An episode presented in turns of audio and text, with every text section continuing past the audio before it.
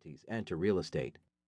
Author's note Putting your money in a well diversified index fund means that you don't have to pay attention to the markets or quarterly earnings or pretty much anything else. To get maximum diversification, you should ensure that the index fund includes foreign as well as domestic equities. Almost 60% of the total world share value comes from stocks traded outside the United States. In terms of which mutual fund to go for, fees matter. The low fee index funds consistently outperform the high fee ones. Thus, the ultra low fee Fidelity Spartan and Vanguard index funds fit the bill. Of course, low fees also mean low ad budgets. If you see a firm spending loads of money trying to convince you to invest with them, you should realize that it will be your money that's paying for the ads. Our plan takes diversification a step further. Just as Swensen helped Yale achieve better diversification across asset classes, we aim to help you do a better job diversifying your investments across time. Diversifying time.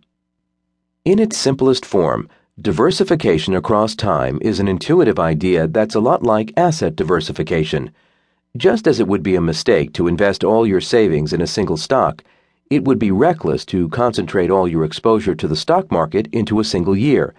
If you did that and the market happened to nosedive just then, you'd be toast you're much safer spreading your stock investments across decades. But most people don't do a good job of spreading. In terms of raw dollars, they invest very little in the market when they're young compared to when they're old. Even after accounting for inflation, a typical investor has 20 or even 50 times more invested in stock in his early 60s than he had invested in his late 20s. A few thousand dollars of stock exposure in your 20s doesn't provide much diversification when you have so much more invested later on. From a temporal diversification perspective, it's as if your 20s and 30s didn't really exist. Instead of investing $50,000 in the market when you're young and a million when you're older, it would be better to invest 100,000 when you're young and 950,000 when you're older. The total market exposure is the same, but it's better spread out across time. As an empirical matter, most people are missing out on 20 years of potential exposure to the stock market when they could be diversifying risk. Instead of spreading their risk over 40 years, they concentrate it in the last 10 or 20 years of their working lives. To solve this problem, we offer a simple but radical idea. Use leverage to buy stocks when you're young. Spreading your investments better across time means investing more when you're young, but there's a good reason why you and pretty much everyone else don't invest more then. You don't have the money. That's where leverage comes in. The main point of this book is to show that it's prudent to make leveraged investments when you're young. You can hold your lifetime exposure to the stock market constant and reduce risk by having more exposure when you're young and less when you're older.